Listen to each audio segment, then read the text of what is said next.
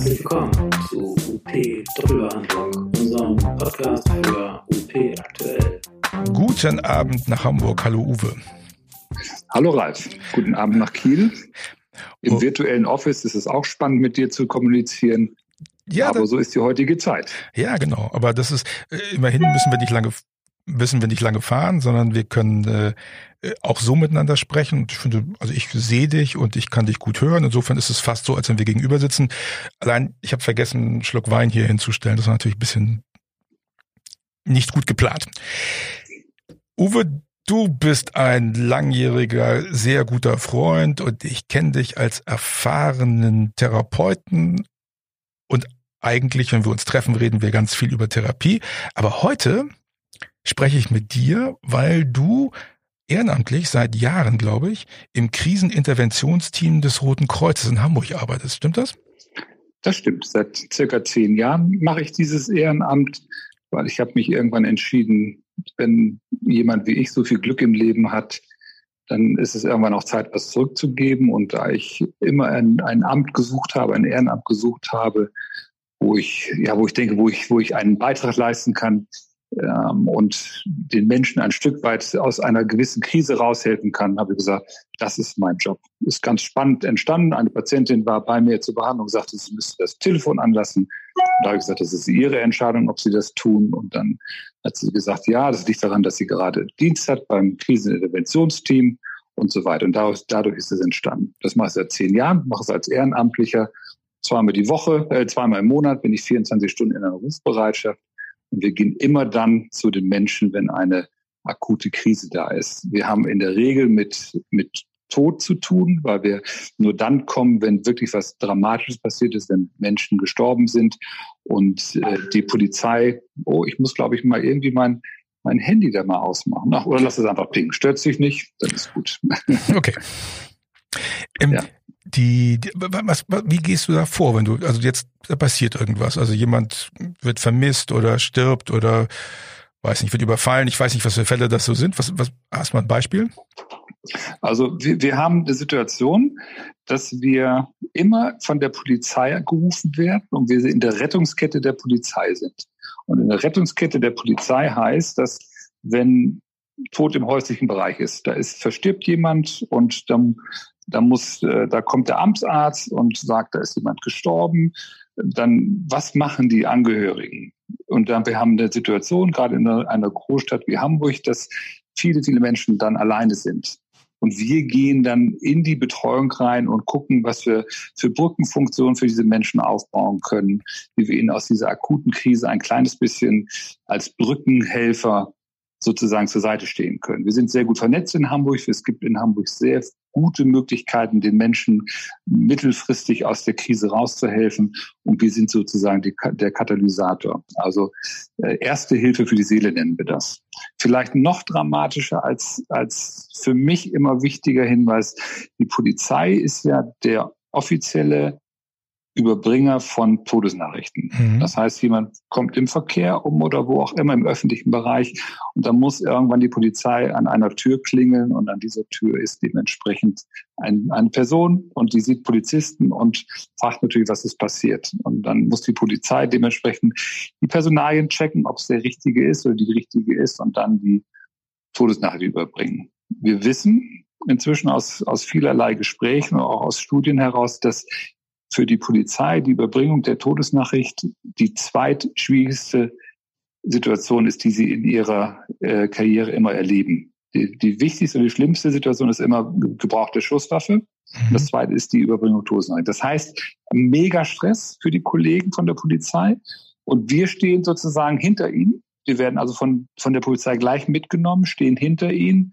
Und wenn die, diese Kollegen, die dann äh, salopp gesagt verbrannt sind, weil sie einfach eine schlimme Nachricht überbracht haben, können sie dann zurückziehen und wissen, dass wir dann vor Ort bleiben. Und wir bleiben so lange, wie es notwendig ist. Wir kommen nur einmal, wir gehen nicht die nächsten drei Monate zu solchen Menschen, wir gehen nur als erste Hilfe und versuchen, die Menschen wieder in die Handlung zu kriegen. Und da sind wir relativ nah an unserem Thema in der Physiotherapie drin. Wir müssen wieder in die Handlung kommen, ja, aus dieser Situation heraus, dass wir angstbesessen eine Situation erleben, die wir alle noch nicht erlebt haben, ungewöhnlich, außergewöhnlich, eine Krise wird ja auch so genannt. Im Endeffekt, wir müssen mit dieser Krise lernen umzugehen und eine Interventionsstrategie für uns ähm, zurecht basteln, die für uns passt. Und da ist natürlich Angst und, und ähm, etwas, dass man, dass man einfach in der Starre verhaftet, der schwierige Weg daraus. Wir haben eine Situation, dass wir wissen, dass ein Mensch, der in die Handlung kommt, abarbeiten kann. Und wenn wir wieder zu diesem Menschen gibt, der eine Todesnachricht bekommen hat, wo der geliebte Partner oder wer auch immer gestorben ist, ein naher Angehöriger gestorben ist, dass die in die Handlung müssen. Und wenn wir merken, dass sie in die Handlung kommen, kommen sie in die Realität rein und, und, und sehen, was kann ich tun? Wir können es nicht besser machen. Wir können die Krise nicht schönreden. Wir können nicht sagen, ach, das wird schon wieder alles, weil es wird nicht wieder alles. Für denjenigen, der, der einen Partner verliert, ist das Leben von heute auf morgen anders. Wir haben eine Physiotherapie eine Situation jetzt, das Leben wird nie wieder wie vorher. Es ist anders. Aber wir werden lernen, damit umzugehen und wir sind gut beraten und Strategien aus, nicht nur auszudenken, sondern miteinander zu besprechen, die uns dahin führen, dass wir aus der Krise gewachsen rausgehen. Okay, das ist ja schon ähm, sozusagen die knackige Überleitung um das, um was es geht. Wenn du zu wenn du Kriseninterventionen machst, dann versuchst du die Leute zum Handeln zu kriegen. Dann nimm dir doch jetzt mal die Branche der Heilmittelerbringer vor. Wir haben auch Logopäden und Ergotherapeuten und Podologen, die da betroffen sind. Das ist wahrscheinlich sehr ähnlich wie bei den Physiotherapeuten. Was würdest du denn jetzt denen empfehlen? Du wirst jetzt also dorthin gerufen. Die haben jetzt gerade Angst. Teilweise haben Leute das Gefühl, ihre Praxen gehen pleite. Andere haben Angst davor, sich anzustecken. Äh, andere haben davor Angst, äh, schadensersatzpflichtig gemacht werden, äh, zu werden dafür, dass sie Patienten anstecken. Also es gibt, es gibt unglaublich viele Ängste. Und ja, jetzt, jetzt, jetzt sitzen wir da und teilweise verstärken sich die Ängste auch noch über Facebook äh, durch merkwürdige Kommunikation. Was, was kann man jetzt tun? Was kannst du der Branche jetzt raten als kriseninterventionserprobter Mensch, Fachmann? Die, es gibt ja zwei Ebenen. Die eine Ebene ist die emotionale Ebene und die andere Ebene ist die Sachebene. Und auf der Sachebene sind wir auch da gut beraten zu gucken, was sind eigentlich, was sind eigentlich die Fakten? Und welche Fakten sind so griffig, dass ich da auch mit umgehen kann? Du hast es angesprochen, werden in Regress genommen, weil wir Patienten versorgen, anstecken oder was auch immer. Wie ist da eigentlich der rechtliche Hintergrund? Dafür sind Menschen wie du mit Sicherheit sehr, sehr wichtig, die uns da Hinweise geben können, was gerade Stand der Dinge ist. Und da gibt es mit Sicherheit Unsicherheiten, aber mit denen müssen wir leben lernen. Ja, da können wir nur sagen, nach Besten und Gewissen handeln. Auf der Sachebene tut uns gut, um zu sagen, in diesem Raum ähm, befinde ich mich. Ja, und auf der Ebene sind wir auch, die wir in, dem, in der Krisenintervention unterwegs sind. Wir haben auf der Sachebene ganz, ganz viele äh, verschiedene Werkzeuge, die wir den Menschen mit an die Hand geben, was sie als nächstes tun können.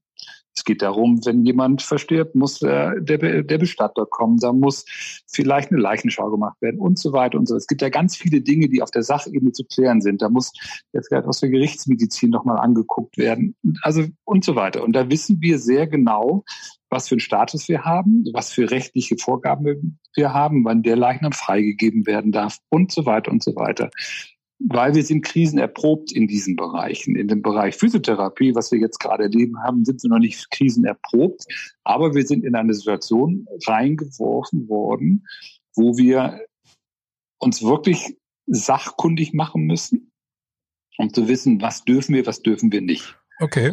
So.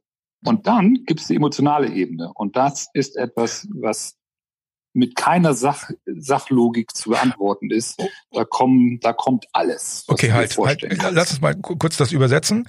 Also auf der Sachebene, da wird Leichenschau gemacht, da wird geguckt, wie kann man die beerdigen und so weiter und so fort. Nehmen wir das mal Beispiel auf die Praxis. Wenn ich da in der Praxis bin, dann wäre doch das Vergleichbare, ich mache mal einen Status quo meiner Liquidität und gucke mal, was habe ich eigentlich an Geld oder was habe ich nicht an Geld. Wäre das so ein genau, Beispiel? Genau. Das ist ein ganz wichtiges Beispiel. Wie lange bin ich in der Lage, so wie ich mich aufgestellt habe, liquiditätstechnisch zu überleben? Muss ich mir eigentlich Sorgen machen fürs nächste halbe Jahr oder habe ich so gut vorgesorgt für mich mit meiner Planung, dass ich sagen kann, okay, gut, lass, lass, lass weniger Patienten kommen, weil ich muss vielleicht Risikopatienten aussortieren. Es gibt Menschen, die haben auch Sorge, die dann nicht kommen. Ich habe mit Sicherheit nicht den Plan in der Fülle, wie ich ihn vorher hatte wie viel kann ich mir eigentlich erlauben, ohne, fängt an mit Kurzarbeitergeld oder mit, äh, mit, mit betriebsbedingten ähm, Kündigungen und so weiter. Da muss ich auf der Sachebene wissen, wo ich stehe. Und ich muss auch wissen. Ehrlicherweise, glaube ich, gibt es ganz viele Menschen, die das nicht tun. Warum, warum könnte man das nicht tun wollen, aus deiner Sicht? Weil es unbequem ist. Okay. Da muss man sich ja mit, mit Dingen auseinandersetzen, wo wir keine Lust zu haben. Ja? Ich habe ja gerade von dir gelernt, dass das Thema zum Beispiel liquiditätstechnisch ist. Warum bilanzieren wir nicht? Warum sind wir in einer Physiotherapie-Situation, wir sagen, wir, wir steuern unsere Einnahmen, Ausgaben, je nachdem, wie das Jahr gerade gelaufen ist und, und nicht, äh, wann haben wir eine Leistung erbracht und wann wird sie abgerechnet. Das sind ja Dinge, wo ich denke, hm, das kann man so tun, hat ja auch lange funktioniert. Nur du merkst, sobald irgendein Fünkchen nicht mehr äh, da ist, auf einmal funktioniert es so nicht mehr. Ja, okay. Jetzt, äh, was, wenn ich jetzt sage, boah, ich will nicht hingucken, ähm, was, was, also dann, dann, dann habe ich ja keine Chance, auf die Sachebene zu kommen. Das heißt, es scheint mir so zu sein, dass diese emotionale Ebene erstmal geklärt werden muss, bevor ich in der Lage bin, auf die Sachebene zu gucken. Oder wie läuft das? Absolut, absolut. Ich werde nicht, wenn ich die, ich werde, werde jemand in einer Krise, werde ich nicht auf der Sachebene abholen können. Keine Chance. Ich muss ihn erst einmal wir nennen das in der Kommunikation von den Regeln her pacen und leaden. Das heißt, wir müssen ihn erstmal auffangen, da wo er ab, oder abholen, da wo er abzuholen ist. Und dann muss ich ihn langsam dahin führen, dass er so weit wieder durchatmen kann, dass er in die Situation reinkommt, hinzuhören, was auf der Sachebene überhaupt stattfindet. Und auch da finde ich den Vergleich, die Analogie zu dem, was uns immer wieder passiert in unseren Einsätzen, dass ein Mensch sagt, nein, nein, das kann nicht mein Mann sein der ist ja da und da, der ist das nicht im Endeffekt. Sie vertun sich hier, sind an der falschen Tür. Das heißt, wenn ich auf der Ebene bin, kann ich ihm zehnmal sagen, das ist Ihr Mann, das ist der Personalausweis und so weiter. Das funktioniert nicht. Den muss ich erstmal dahin kriegen, dass er bereit ist, aus diesem aus dieser maximalen Krise, in der er sich befindet durch diese äh, Überbringung der Botschaft, dass er da erstmal wieder sich so weit runterpegeln kann, dass er für diese Ebene überhaupt Luft hat. Das ist mit Sicherheit in diesen Situationen, die wir in der Krisenintervention haben, sehr, sehr viel schwieriger zu gestalten als in dem, was wir uns gerade erleben, weil das ist ja eine relative Krise. Och, einige nehmen das schon als sehr existenziell wahr. Also es ändert. Ja, also es keiner ändert. stirbt davon. Das finde ich dann schon nicht so existenziell. Es, es verändert mit Sicherheit deine, deine Sichtweise und das, was du dir in deinem Leben vorgestellt hast. Äh, aber es ist, wie gesagt, es wird, daran wird keiner sterben. Außer die, die dann wegen Corona sterben. Aber okay, gut. Das ist ein anderes Thema. Okay. Ja. ähm, die, was mache ich, was, was, also ich bin jetzt jemand, der eine Praxis hat und sagt, oh Gott, oh Gott, oh Gott, Uwe, meine Praxis geht pleite, meine Patienten kommen nicht. Also das haben wir ja in der, in der, in der Presse reichlich gehabt, dass Leute äh, gesagt haben, oh Gott, oh Gott, oh Gott, oh Gott, ich existiere nicht mehr. Was sagst du mir in so einem, in so einer Situation? Also wenn ich ihn soweit habe, dass er, dass er auf der Sachebene mit mir diskutieren nee, möchte. Nee, ich bin auf der emotionalen Ebene. Ich, ich habe Angst. Ich sage, oh Gott, oh Gott, mir geht, ich, ich gehe pleite. Das ist doch eine emotionale Botschaft, oder? Das ist eine emotionale Botschaft, aber hat ja auch nur eine Sachebene. Dann werde ich ihn natürlich auf der Ebene fragen müssen, woran merkst du, dass du pleite gegangen bist? Woran machst du das fest? Ja, und dann, und dann wirst du relativ schnell dahin kommen, dass sie überhaupt nicht, oftmals die Kollegen nicht wissen, wann sie wirklich pleite gehen. Ja, das ist ja ein, ein Gefühl ich gehe morgen pleite, weil vielleicht 30, 40, 50, 60 Prozent meiner Patienten für drei, vier Wochen nicht kommen. Mhm. Das geht, wird dir mit Sicherheit eine kleine Lücke reißen, aber da, daran gehst du ja noch nicht noch nicht tot. Und wenn du daran tot gehst, dann muss ich sagen, dann hast du mit Sicherheit in der Vergangenheit Dinge nicht gut geregelt. Ja. Okay. Wie kriege ich jetzt, wie kriege ich jetzt den Switch hin, ins Handeln zu kommen? Von dieser Angst, oh Gott, oh Gott, ich gehe pleite, hinzukommen zu, was ist eigentlich mein Job, was ist eigentlich meine Aufgabe? Ja, also ich würde, ich würde immer darüber gehen, okay, wenn du sagst, du gehst pleite, wie kommst du da drauf? Dann wird wahrscheinlich eine der Antworten sein, ja, ich habe so einen Einbruch an Patienten, die kommen nicht. Okay, dann kannst du ja auf der Ebene fragen, was kannst du genau dafür tun, dass Patienten wieder zu dir kommen? Sie sind ja nicht auf einmal gesund geworden. Mhm. Ja, es gibt ja verschiedene Gründe, warum sie nicht kommen. Der Arzt verordnet nicht mehr, weil er selber Sorge hat oder nicht gut informiert worden ist. Der Patient hat Sorge, denkt, die, die Praxis wäre zu. Habe ich heute gerade selber erlebt, dass Patienten mir sagen, wie, sie sind offen. Ich sage, natürlich bin ich offen. Ja, meine Praxis hat die ganze Zeit geöffnet. Mhm. Ja, das hätten Sie mir mal sagen sollen. Sagen, okay, gut, oh. habe ich Ihrer Sekretärin gesagt, aber egal, das ist ja nicht zu Ihnen durchgedrungen. Mhm. Also viele Leute denken auch, uns, uns gibt es nicht. Ja, da kannst du in der Presse noch so viel sagen. Wir sind relevant mit dem, was wir da tun. Es ist bei vielen Leuten nicht angekommen. Das heißt, das heißt, der Hebel ist ja bei viel, mit meisten Kollegen, wenn ich es richtig verstanden habe, dass sie Sorge haben, weil Patienten Eindrücke da sind, dass sie dann pleite gehen. Richtig. Ja, heißt, was kann ich tun, um meine Patienten wieder in meine Praxis zu holen? Wenn ich es richtig verstanden habe, haben wir bis vor sechs Wochen dicke, fette Wartelisten gehabt. Ja, ohne, ohne Zweifel, also ganz massiv. Ja, so. Das heißt, was muss ich tun? Ich muss gucken, wie kann ich über einen, über einen kurzen Dienstweg, über vielleicht auch, auch, auch, auch äh, längere Situationen dafür sorgen, dass meine Patienten wieder in die Praxis kommen. Und das hat viel mit Sicherheit zu tun. Wie kann ich meinen Patienten und meinen Zuweisern so viel Sicherheit vermitteln, dass sie das, was sie tun, was sie vorher getan haben, auch weiter tun können? Ja. Und das hängt mit Sicherheit von den Menschen ab, die, ich, die mir gegenüber sind. Wie können sie mit den Netzwerkern kommunizieren? Wie sind sie selber aufgestellt? Wie gehen sie mit den Patienten um? Ja, Okay, jetzt gehe ich also hin. Also das heißt, das Erste, was man machen würde, ist, das habe ich auch, glaube ich, schon mal gedacht, man müsste eigentlich mit dem Patienten telefonieren, damit sowas, wie du es gerade beschrieben hast, er weiß gar nicht, dass man, dass man aufhat oder dass man da ist, dass es nicht passiert.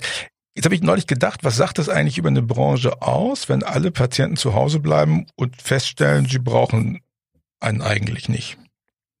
Oder ist das eine, ist, kann man das nicht so sagen? das ist eine Hypothese, die, äh, wenn sie tut, wenn sie tut, wenn sie zutreffend ist, ja im Prinzip für uns ein Armutszeugnis ist. Mhm. Und ich hoffe, dass die Hypothese nicht stimmt. Ich kann das nur für mich beantworten. Ich habe, ich weiß es nicht, muss Daumen drüber machen, ich glaube 30 Prozent weniger Patienten. Davon sind 20 Prozent von mir selber sozusagen äh, geparkt worden, weil ich sie nicht in der Praxis haben möchte, weil sie einfach äh, Risikogruppen sind. Und zehn Prozent ungefähr, die selber Sorge haben, um Gottes Willen, ich möchte mich zurückziehen, ich möchte nicht in die Öffentlichkeit rein, wo man sagt, das ist völlig zu respektieren. Da muss jeder für sich selber eine Entscheidung treffen, was er tun möchte in der jetzigen Phase. Und ich möchte auch nicht jemand für jemand sagen, wenn du, wenn du große Sorge hast, nach draußen zu gehen, zu uns zu kommen, dann ist das deine Entscheidung im Endeffekt. Und der Rest ist genauso davon abhängig im Endeffekt, dass wir sie vernünftig behandeln, weil sie mit einer Indikation reinkommen. Es sind ja immerhin Menschen, die, die eine Verordnung mit sich, äh, mit sich tragen, sagen, ich habe hier einen Bedarf an Behandlung. Und wenn ich das nicht schaffe oder nicht vorher geschafft habe, so viel Bindung und so viel Compliance für die Therapie hinzubekommen äh, und mir die Leute wegbrechen, nur weil sie jetzt auf einmal Sorge haben, das ist, das ist ein Armutszeugnis. Bist du in Hamburg und Hamburg ist ja schon einer der Hotspots. Also bei euch ist ja schon relativ, ihr habt ja relativ viel Infizierte. Stadt ist ja auch tendenziell etwas, wo sich solche Viren gut weiter verbreiten lassen. Man ist auf engerem Raum, als wir zum Beispiel in Kiel, da ist ein bisschen mehr Platz und ein bisschen mehr Luft und so weiter. Ähm, und trotzdem sagst du, du hast 70 Prozent Patienten die zu dir kommen. Was, ja. woran liegt es jetzt, dass an anderen Gegenden, meinetwegen auf dem Dorf oder sowas, Leute darüber berichten, dass praktisch alle Patienten weg sind? Wie kommen diese Unterschiede zustande? Das ist ja nicht nur bei dir und irgendwelchen anderen Praxen, sondern ich kenne auch andere Leute, die sagen, meine Praxis ist knüppelvoll. Wo, wie kommt dieser Unterschied zustande? Ich kann, ich kann dir das nicht beantworten, weil ich nicht weiß, warum das auf dem Lande anders sein sollte. Auch, in der Stadt. Den, also es, es ganz, ja, ja, es gibt ganz, ganz große Unterschiede. Und ich frage mich, was, was könnten die anders machen, den die Patienten scheinbar weglaufen? Also als allererstes würde ich die Patienten fragen, und zwar jeden einzelnen fragen. Ja, was führt dazu? Oder du, sie haben abgesagt, weil. Ja, mhm. und dann wirklich fragen, nicht verurteilen, nicht beurteilen, nicht bewerten, sondern fragen. Dann habe ich hier irgendwann mal eine Situation, dass ich, dass ich eine Kohorte von, keine Ahnung, 2.000, 3.000 äh, Patienten befragt habe. Man kann ja sogar einen Fragebogen entwickeln für die Kollegen, sagen, ihr habt so viel Zeit gerade, wenn die Patienten nicht kommen, fragt sie, fragt sie sieben wichtige Fragen. Mhm. Ja? Und, und bewertet die Fragen nicht, sondern stellt sie im Endeffekt. Und dann mhm. wisst ihr, woran es liegt. Stimmt. Und ähm, was wenn wir jetzt mal davon annehmen, okay, wir sind jetzt da in der Praxis und wir, wir arbeiten jetzt und wir haben akzeptiert, mal Liquiditätskrise ist gar nicht so groß und das stimmt auch. Also alle Abrechnungszentren, alle Praxen berichten auch darüber, dass sie alle noch gut Liquidität haben. Ähm, wenn wir also festgestellt haben, okay, so existenziell ist das gar nicht, wir haben mehr Angst als die Sachlage, die hergibt. Ähm, was, was könnte ich jetzt tun? Was könnte ich jetzt machen? Also nehmen wir an, ich habe meine Patienten kontaktiert und ich habe wieder so eine rudimentäre Therapie. Gibt es irgendwelche Chancen, die man in Krisen nutzen könnte? Gibt es Möglichkeiten, die man heben könnte, die man vielleicht gar nicht so auf der Reihe hat? Ist eine Krise nur eine Verschlechterung oder kann eine Krise auch eine Verbesserung werden? Ich hoffe, dass diese Krise eine große Chance birgt. Ja, wir sind, wir sind ja von der Politik ja inzwischen als systemrelevant eingestuft worden. Das ist ja schon mal ein, eine Aufwertung unseres Berufes. Ich hoffe, dass wir genau wie die Pfleger auch nicht Lust haben, beklatscht zu werden für das, was wir tun, sondern wir möchten gerne dann auch das Taten folgen. Ja, und äh, da steht mit Sicherheit eine große Chance in der Politik zu sagen, wenn ihr uns als systemrelevant einstuft, was bedeutet das eigentlich? Und dann haben wir ja die, die, die großen Themen, die momentan, ja, ich weiß gar nicht, ob sie geparkt worden sind mit der Blanko-Verordnung, ja, und, und Direktzugang oder ob die nur momentan nicht in aller Munde sind, weil sie andere Themen haben. Ja, das weiß ich gar nicht ganz genau. Und das sind natürlich Themen, die jetzt so total relevant sind. Ja. Also Blanko-Verordnung haben wir jetzt faktisch eigentlich, weil wir Verordnungen ändern dürfen, bis auf das Heilmittel, also GKV-Verordnung können wir jetzt ändern, ohne dass der Arzt das abstempeln muss. Das ist schon so ein bisschen Blanko-Verordnung light. Ähm, aber das Thema Blanko-Verordnung ist in der Tat verschoben worden auf Mitte November, auf Mitte März. Das heißt, das ist nach hinten geschoben worden. Das finde ich nachvollziehbar, weil die gerade keine Zeit haben, da was zu verhandeln. Ähm, aber ähm, wenn wir jetzt mal davon losgehen, wäre es nicht eigentlich sinnvoll, dass wir jetzt Folgeverordnungen selbst ausstellen könnten? Also das würde doch keine Verschlechterung für die Patienten darstellen, denn die Diagnose hat ein Arzt ja mal erstellt. Würde es aus deiner Sicht medizinisch nicht Sinn machen, dass wenn Patienten jetzt weiter Therapie brauchen und eine Verordnung ist abgelaufen, dass jetzt die Therapeuten auch einspringen könnten und Patienten versorgen können? Würde zumindest bedeuten, dass die äh, Patienten weniger Kontakte hätten mit anderen und weniger Ansteckungsgefahr hätten genau, weniger zum Arzt laufen müssten. Ja. Unsinnigerweise ja. ja. Sie werden ja auch momentan aus den Praxen rausgeprügelt, weil die Ärzte wollen die Patienten ja gar nicht sehen. Wobei die Ärzte dürfen interessanterweise telefonisch Verordnungen ausstellen. Ja. Auch da muss man sich natürlich fragen, hm, also wenn ein Telefonat reicht, warum kann das Therapeut dann sich gleich selbst machen? Ja. Ja, das ist zum Beispiel eine Chance zu sagen, okay, wir, wir, wir, gelebte Praxis in einer Krise bedeutet, wir machen das schon. Was spricht dagegen, das, das auch in Zukunft so weiterzumachen? Ja, wenn die Indikation gestellt ist, wenn die Verordnung da ist und wir das, wir, wir, ähm, die, wir genau wissen, dass wir noch länger Zeit brauchen und eine Zusatzverordnung brauchen, warum sollen wir es nicht selber tun? Ja. Ja, wir haben ja solche, du bist ja nun, du hast ja eine Privatpraxis, aber im GKV-Bereich haben wir Listen mit langfristigem Heilmittelbedarf und besondere Verordnungsbedarfe. Und da ist genau festgelegt, wie lange ein Patient extra budgetär versorgt werden kann. Insofern gibt es da keine zwei Meinungen. Da ist eigentlich alles geregelt. Und man fragt sich, warum muss man trotzdem weiter zum Arzt latschen oder beim Arzt anrufen und die letztendlich bei dem stören, was sie da sinnvollerweise machen, was in der, in der Corona-Zeit. Okay, also das wäre zum Beispiel eine Möglichkeit. Wie kommt es, dass, es jetzt Leute gibt? Wir haben neulich ja Videotherapie und Teletherapie äh, als GKV-Leistung zugewiesen bekommen. Und dann ist was ganz Merkwürdiges passiert. Ähm, dann war ein bisschen unklar, ob man auch telefonisch Therapie machen darf oder nur per Video. Und habe ich gedacht, hey Leute, solange das nicht geklärt ist, lasst uns doch annehmen, dass wir auch telefonisch Therapie machen können, weil ich vermutet habe, dass telefonischer Kontakt für den Patienten auf jeden Fall besser ist als kein Kontakt. Und ich habe gedacht, naja, Videotherapie ist nicht jedermanns Sache oder auch, auch, auch, auch Skypen oder sowas, das ist nicht jedermanns Sache. Und da gab es einige einige im, Logopädiebereich einige Verbände, die dann gesagt haben, oh nee, das wollen wir gar nicht, weil wir Angst haben, dass wir dann in, in, in in so eine Callcenter-Situation kommen. Und dann haben die ernsthaft gesagt, nein, das ist blöd, das wollen wir nicht. Und eigentlich finden wir Videotherapie auch doof. Wie kommt es, dass Leute neue Chancen ablehnen? Ja, es gibt ja verschiedene Strukturen von Menschen oder von Menschen haben verschiedene Glaubenssätze und die Besitzstandswahrer haben natürlich, tun sich natürlich schwer mit, mit einer ungewohnten Situation sich anzufreunden, was total schade ist, ja. Also wenn, wenn du überlegst, die ganze, die ganze Bereich ähm, Kommunikation, wie wir es jetzt gerade machen mit Zoom oder mit, mit anderen Dingen, ist momentan Stand der Dinge. Das machen sie alle. Und ich bin mir sicher, dass zwischen 25 und 30 Prozent äh, so auch bleiben werden in diesen Bereichen. Und es gibt gar keinen guten Grund, das nicht so zu tun. Es gibt mhm. für mich sehr viele gute Gründe, präsent zu sein, auch in der Präsenz zu arbeiten. Aber es gibt auch durchaus Dinge, wo ich sagen kann, aus welchen Gründen auch immer, macht es viel Sinn, das über diesen sehr, sehr leichten Zugang über eine Teletherapie abzubilden, eine Therapie. Gibt es bei dir im Team Leute, die Teletherapie doof finden? Ja, wir machen das. Mhm.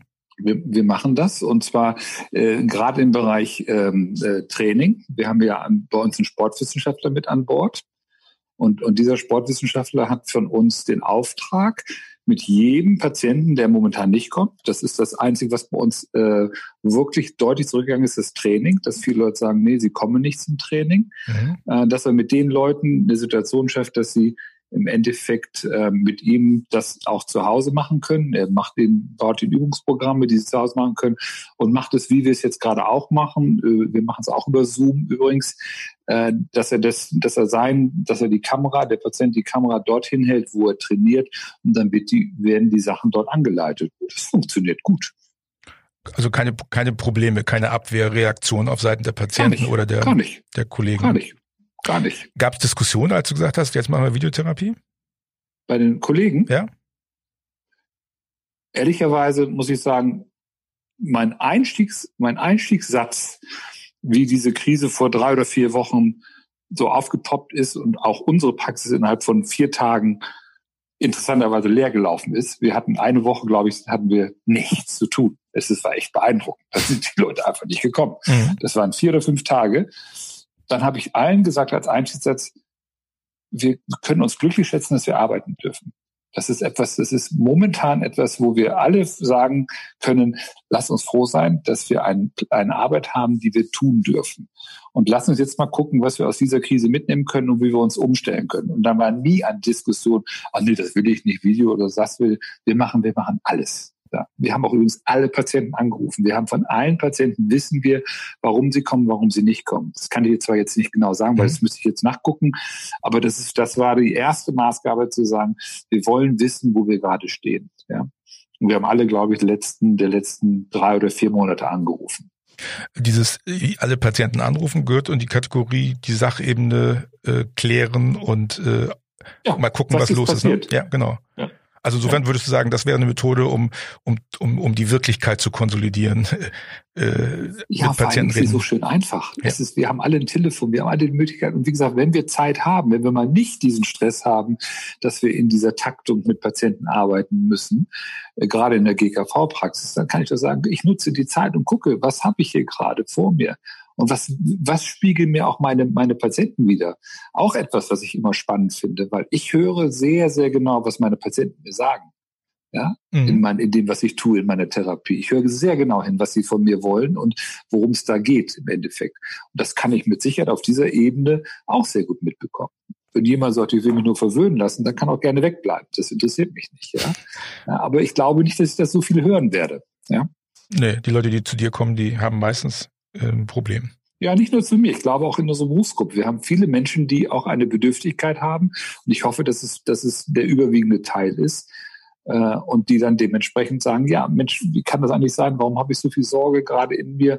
Okay, was können wir dagegen tun? Was können Sie dagegen tun? Und es gibt ja nun wirklich viele klare Empfehlungen, äh, Handlungsanweisungen, was ich, was ich als Schutzmaßnahme machen kann. Und wenn es dann von mir aus die Maske ist, die ich auch spannend finde, dass sie auf einmal in aller Munde ist, vor drei Wochen war sie nicht in aller Munde, naja, dann ist es halt so. Dann, mhm. wenn, die, wenn es dem Menschen damit besser geht und es ist eine Relevanz hat, dann setzt man halt eine Maske auf. Mhm. Ja.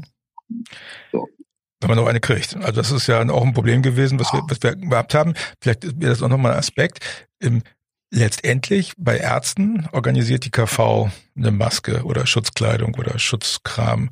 Wer organisiert das bei Therapeuten? Keiner. Was was könnten wir daraus dann äh, ableiten? Ist das denn sinnvoll, dass Therapeuten so nicht vertreten sind oder jedenfalls nur sehr sporadisch verteilt auf 19 Verbände? Das ist schon, jeder macht da sein Süppchen. Ist das sinnvoll?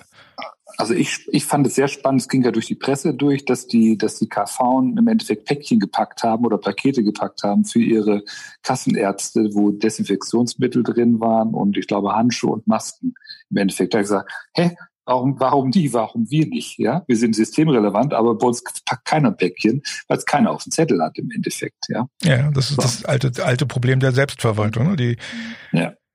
die Ärzte sind ja mehrfach selbstverwaltet, Ärztekammern, KV und die Therapeuten sind mehrfach nicht selbstverwaltet, nämlich gar nicht, sind nur privatrechtlich organisiert und das auch nur zu einem geringen Teil. Ja.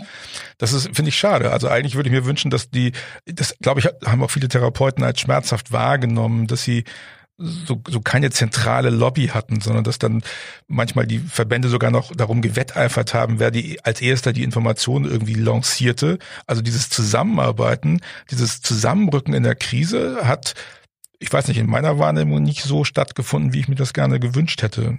Wie hast du das gesehen oder wahrgenommen? Also es wird ja, es wird uns ja, und jetzt werden wir doch politisch, obwohl wir es gar nicht wollten, es hm. wird ja uns in der Politik auch vorgelebt. Ja, wir haben vier Wochen wurde ein wurde rumgehüsert von von irgendwelchen äh, Menschen, die die ganz ganz ganz viel Ahnung haben von Experten. Ja, der eine sagt Hü, der andere sagt Hot. Und es wurde nicht mehr einer Sprache gesprochen. Ja, die Politik lebt uns etwas vor, was wir gerne anders hätten. Ich hätte mir gewünscht, ganz persönlich, dass man relativ früh in dieser, in dieser Situation sich die Experten genommen hätte, völlig egal welcher Couleur, völlig egal wie konträr die jetzt unterwegs sind, dass die sich zusammengesetzt hätten, die können sie von mir aus auch gerne einsperren in irgendwo in einen Raum, nichts zu essen, nichts zu trinken geben, sagen, erst wenn ihr mit einer Stimme redet, egal was dabei rauskommt, wenn dabei rauskommt, wir können uns nicht einigen, wir wissen es nicht, wäre ja auch eine Aussage, äh, haben wir jetzt sehr viele anerkannte Experten, die eine so, die andere so reden und dann kommen wir in eine Situation rein, die uns unglaubwürdig wird. Ja, und das haben wir in der Therapie mit unseren ganzen verschiedenen Verbänden und so weiter im Föderalismus-System genauso. Und das ist total schade. Ja, das können wir nicht brauchen. Das macht auch Angst und Unsicherheit. Mhm, ja. Genau, das, das, den Eindruck hatte ich auch. Und da habe ich so gedacht, oh Mann, es gab Verbände, die gesagt haben, macht eure Praxen zu, also so halb panisch, wo ich ja. so gedacht habe, huch, was ist das denn? Also da war ich ganz überrascht. Aber offensichtlich äh, gibt es da noch ja, Koordinationsbedarf oder Abstimmungsbedarf, zumindest in einer Krise, dass man sich wünschen würde, dass dann alle Verbände sich an einen Tisch setzen und sagen, okay, wir, wir machen einen einheitlichen Standard für alle Praxen. Das wäre eigentlich, hätte das Sicherheit verbreiten können, wenn man es denn getan hätte. Mit einer Stimme. Ja. Wir müssen in solchen Situationen mit einer Stimme reden. Ja. Und dann können wir gerne wieder zurückkommen auf unser Kriseninterventionsteam. Wir reden auf dieser sachlogischen Ebene immer mit einer Stimme. Da kannst du hinschicken von unserem Team. Wir sind 40 Leute in Hamburg. Wir reden alle in demselben Kontext, was wir auf der Sachebene tun können, welche Gesetzesvorlagen wir haben, was mit einem Leichnam passiert und so weiter. Es gibt ganz, ganz klare Regeln. Ja, und die haben wir doch in dieser Situation auch. Auch wenn wir viel Unsicherheiten drin haben, gibt es ja trotzdem klare Regeln. Aber wenn der eine das erzählt, der nächste erzählt das und das in, in den ganzen sozialen Medien hochkocht mhm. und Verschwörungstheorien kommen, die werden uns nicht weiterhelfen, sondern die machen genau das, was wir nicht brauchen können, nämlich Angst. Ja. Und Angst ist für mich der schlechteste Partner, den wir jetzt gerade haben. Wobei jetzt habe ich das Gefühl, dass Leute langsam so die Angst überwunden haben. Jetzt ist der Rettungsschirm am Horizont aufgetaucht. Die Leute haben das Gefühl, sie überleben es einigermaßen. Die Leute stellen fest, ihre Patienten haben auch Bedarf an Therapie. Ich glaube, das hilft auch. Also nur, auch das wäre ein Grund für mich, bei meinen Patienten anzurufen, damit ich merke, ich werde auch gebraucht. Die Patienten finden das wichtig, was ich tue. Ähm, und auch bei meinen Netzwerkleuten, auch bei meinen Ärzten. Ich muss mit, ich muss mit meinen Ärzten in, die, in, die, in den Dialog reingehen. Stimmt. Ja. Ja, stimmt. Auf jeden Fall. Jetzt wäre diese, diese Krise wäre auch eine coole Chance, mal zu sagen, ey Leute, wäre es nicht viel schlauer, die Patienten könnten direkt zu uns kommen und müssten nicht einen Umweg über den Arzt nehmen? Könnte man das jetzt nicht fordern oder ist das, ist das nicht okay, in so einer Krise solche Forderungen zu stellen? Na, ob du jetzt damit gehört hast, ist die zweite Frage. Aber natürlich ist das eine grundsätzliche Situation, die wir, die wir jetzt schon seit etwas längerer Zeit diskutieren, aber auch da keine einheitlich reinkriegen. Ja, ich finde, mit gewissen Kriterien, die wir erfüllen müssen als, als Therapeuten, ist der Direktzugang äh, für mich ja außer Frage gestellt. Ja. Das würde doch jetzt ja, helfen, ja. oder? Den Patienten würde es helfen. Sie müssten nicht mit Ärzten irgendwas machen, sondern sie könnten einfach, wenn sie ein Problem haben, direkt zu uns kommen und sie könnten dann direkt äh, von dir Hilfe kriegen. Ja, die, die europäischen Nachbarn machen es ja vor. Mhm. Es gibt es ja schon. Es ist ja nichts, überhaupt nichts Neues. Es wird nur hier nur ja, zerredet, diskutiert und werden, wird nicht gehandelt im Endeffekt. Ja. Aber dann wäre jetzt die Krise eine gute Situation, alle sind abgelenkt. Jetzt könnte man doch da Druck machen und sagen, so, nutzen wir die Krise und sagen, hey Leute, in dieser Krise könnt ihr gut sehen, dass wir eine gute Säule der Versorgung sind. Gebt uns endlich die Möglichkeit, dass wir das auch richtig leben dürfen. Ja, und, sehr, und wer macht das? Na, Mit welcher Stimme sprechen wir? Na, das reicht ja, wenn wir beide uns erstmal darüber unterhalten. Also ja, für, das, ja. vielleicht hören uns ja welche zu, die das dann übernehmen und die sagen, ja, also ich, also ich kenne viele Leute, die sagen, äh, Direktzugang, aber ich kenne auch viele Leute, die sich, die das finden, dass es nicht okay ist, in der Krise sowas zu diskutieren. Und die Frage ist, ist es okay in der Krise auch sozusagen ähm, weiterentwickeln zu wollen? Oder ist man dann ein böser Krisengewinnler, der irgendwie aus dem Schaden anderer Leute irgendwie un, unbilligen Gewinn zieht? Oder ist es in Ordnung, sowas zu formulieren? Ich glaube, jeder, der nach, nach gefühlt sind es jetzt ja vier Wochen, die wir damit so klar konfrontiert worden sind mit der Situation, der nach vier Wochen immer noch nur über die Krise redet und da hängen bleibt, äh, der wird auf der Verliererseite sein, weil er einfach aus seinem, aus seinem Angstmodus nicht rauskommt. Und wir sind wirklich gut beraten, wenn wir aus dieser Krise heraus sagen, was sind unsere Chancen, wie du es ja auch eben schon gesagt hast. Und mit Sicherheit ist die Diskussion über den Direktzugang jetzt gut platziert. Ob wir Gehör finden, das kann ich hier nicht beantworten, aber ist doch super platziert jetzt. Ja. Also sollten so, wir lieber. Wir sind, ja, systemrelevant und wer systemrelevant ist, der kann auch dementsprechend mal den nächsten Schritt gehen. Ja, stimmt. Ja. Das wäre, das wäre sicherlich schön. Gut, okay, was machst du, wie, wie endet deine Krisenintervention, wenn du bei jemandem vor Ort bist? Wann hörst du auf, Kriseninter als Kriseninterventionsfachkraft äh, da mitzumachen? Wie beendest du das Ganze? Wenn wir, wenn wir sichergestellt haben, dass die Menschen in der Handlung sind. Und die Handlung kann sein, dass sie in der Lage sind, das Telefon abzunehmen, ihre Freundin an, die Freundin anzurufen oder die Kinder anzurufen oder eine Tasse Kaffee zu kochen oder was immer, wenn die aus ihrer Schockstarre raus sind. Ja. Mhm. Und dann gucken wir, ah, wenn sie in der Handlung sind, wenn wir unsere Brückenfunktion erfüllt haben, das heißt, wenn vielleicht jemand aus, der, aus dem Freundeskreis oder Kinder, wie auch immer, gekommen sind und sich kümmern, dann gehen wir. Und dann hinterlassen wir aber den, für die Leute ganz eindeutig, was sind die nächsten Schritte, die sie tun können, was sind Ansprechpartner für die Situation und ähm, an wen können sie sich wenden, wenn noch welche akuten Fragen auftauchen. Dafür sind wir dann auch noch zuständig. Ja, und wenn wir da ein gutes Gefühl für entwickelt haben, dann gehen wir auch. Okay. Das kann mal zwei Stunden sein, das kann auch mal zehn Stunden sein. Das ist sehr, sehr unterschiedlich. Das wissen wir vorher nicht. Okay, jetzt sagen wir, okay, der Rettungsschirm ist gekommen, die finanziellen Sachen sind einigermaßen im Lot. Wir haben gesagt, handeln kann man, indem man mit Patienten Kontakt aufnimmt.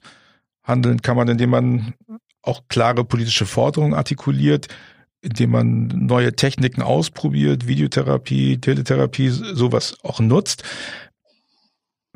Ist es jetzt schon Zeit, sich zu verabschieden oder ist die Krise noch zu stark oder würdest du sagen, okay, jetzt kannst du die Branche alleine loslaufen lassen, wenn sie an dem Punkt ist?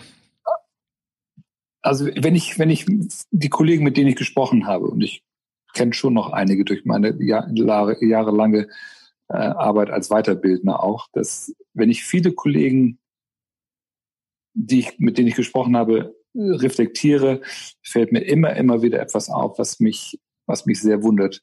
Viele wissen nicht, wo sie im Leben mit ihrer Praxis stehen. Sie wissen überhaupt nicht, wo sie finanziell, wirtschaftlich stehen. Liquiditätsplanung scheint scheint nicht notwendig zu sein. Ja, wir haben ja genug zu tun und mich mit diesen Sachen zu beschäftigen ist ja unbequem. Können wir nicht, haben wir nicht gelernt. Eine Exit-Tabelle ist auch nicht sexy.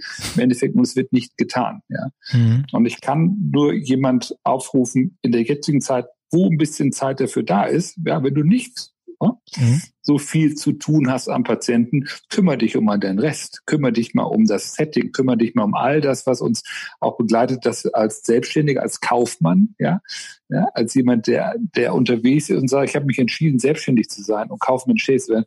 Handel kaufmännisch lerne es zu tun. Wenn du es nicht selber kannst, hol dir Hilfe. Es gibt Menschen, die können das hervorragend.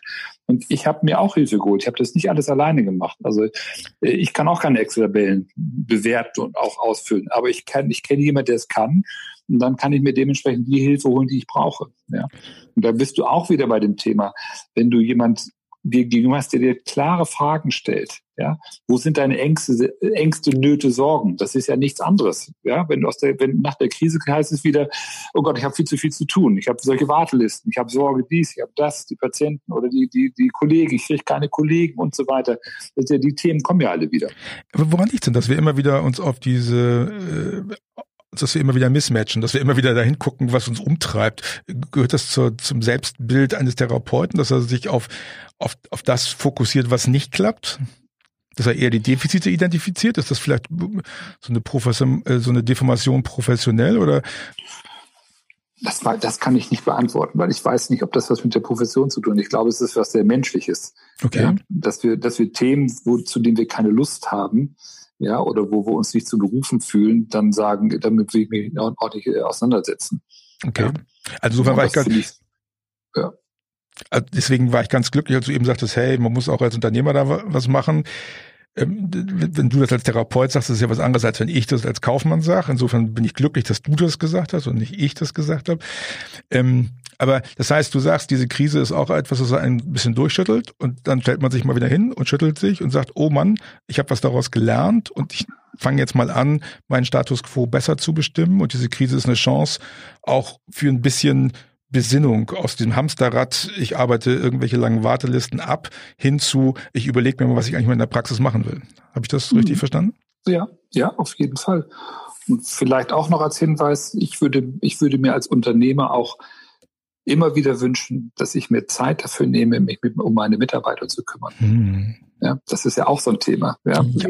Ich kann, ich kann nicht als Unternehmer und ich bin als Praxischef Unternehmer, ich bin nicht nur Therapeut, bin Unternehmer, muss ich mich darum kümmern, mit welchen Menschen habe ich es zu tun, was sind deren Ängste, Sorgen, Nöte, wie kann ich mich denen stellen, was kann ich für die tun, weil das ist ja etwas, und das ist auch kein Geheimnis, was die Menschen bei dir hält. Ja. Die Fluktuation hat viel damit zu tun, wie du den Menschen äh, begegnest. Und das hat nichts damit zu tun, ob du ihnen fünf Euro mehr bezahlst oder weniger bezahlst, sondern es hat damit zu tun, wie sie sich mit dir und mit der Praxis identifizieren und wie sie auch gehört und gesehen werden.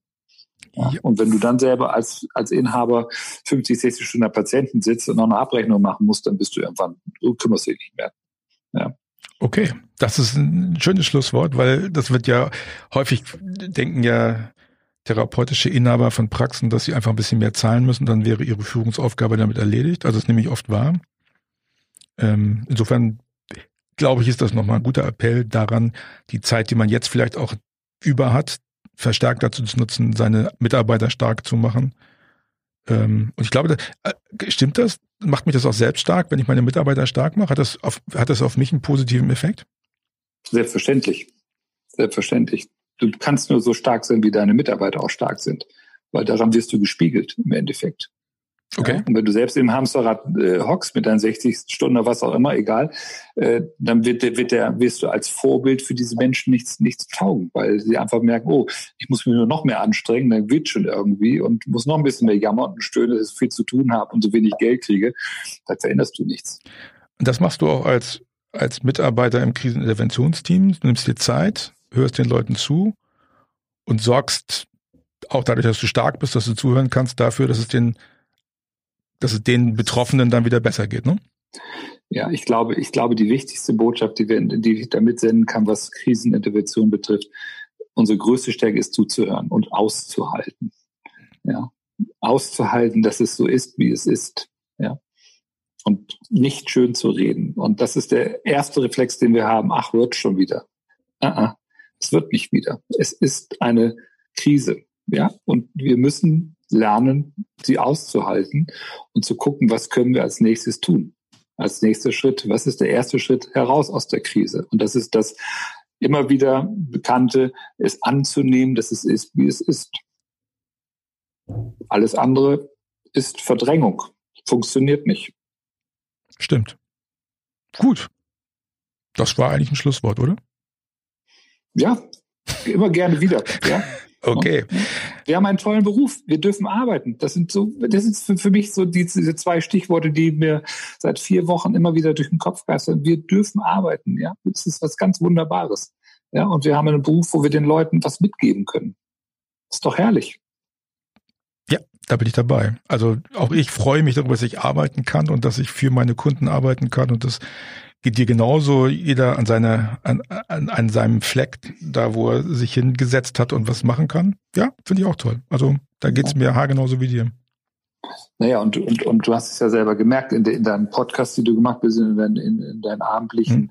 Sitzungen am 18 Uhr, hast du ja gemerkt, wie viel Bedarf an auch Informationen die Menschen haben. Ja, was sie, sie brauchen einfach gute Informationen.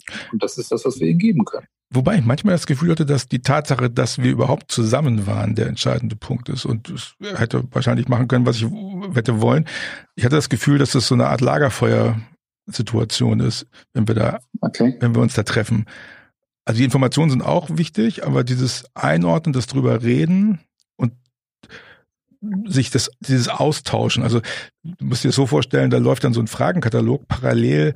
Also man hat so einen Bildschirm, da ist so ein Fragefenster und die ganze Dreiviertelstunde, die wir so auf Sendung sind, laufen Fragen und Kommentare runter. Also keine Chance, das irgendwie auch nur in den Griff zu kriegen. Das sind ja auch, auch äh, ja, in der Regel deutlich über 1000 Teilnehmer an solchen Veranstaltungen. Und ähm, da, da, da, da, ich glaube, dieses, dieses Austauschen oder dieses gefühlte Austauschen, das ist ja gar kein wirklicher Austausch, das ist ja schon eine einseitige Beschallung. Das ist für die Leute, glaube ich, echt wichtig, dass sie, dass sie sich irgendwo treffen können, wo sie Menschen von Angesicht zu Angesicht sehen. Auch wenn wir beide uns jetzt, wir sehen uns ja, obwohl das ja ein Podcast ist, aber wir sehen uns hier am Bildschirm gerade und können uns unterhalten. Und ich nehme dich schon anders wahr, wenn ich dich sehe und wenn ich dein Gesicht sehe zu dem, was du sagst. Das hilft mir schon, das besser wahrzunehmen. Also das ist, ich glaube, das, das ist, das hilft den Leuten, ja. Also dass man Leute hat, die man sehen kann. Ja, du brauchst, du, du bleibst natürlich auch in der, in der Kommunikation, wenn du, wenn du jemanden anschauen kannst. Also sonst ist, sonst sind wir schnell dazu, ach, dass wir, dass wir uns äh, irgendwo wegregeln oder was auch immer, Dinge tun, die einfach kontraproduktiv für mhm. eine Unterhaltung sind, was wir uns sonst nicht leisten würden. Mhm. Ja. Aber wenn du Leute hörst, die es viel machen müssen in Videokonferenzen, mhm. das ist schon auch anstrengend auf Dauer. Ja, ist, ich gehöre zu denen dazu. Ich verbringe meinen Tag praktisch nur in Videokonferenzen. Ja. Aber das hier war jetzt nicht anstrengend, das hier war sehr nett. Uwe, ich bedanke mich, dass du Zeit für uns hattest, dass du Zeit für dieses sehr, Gespräch sehr hattest.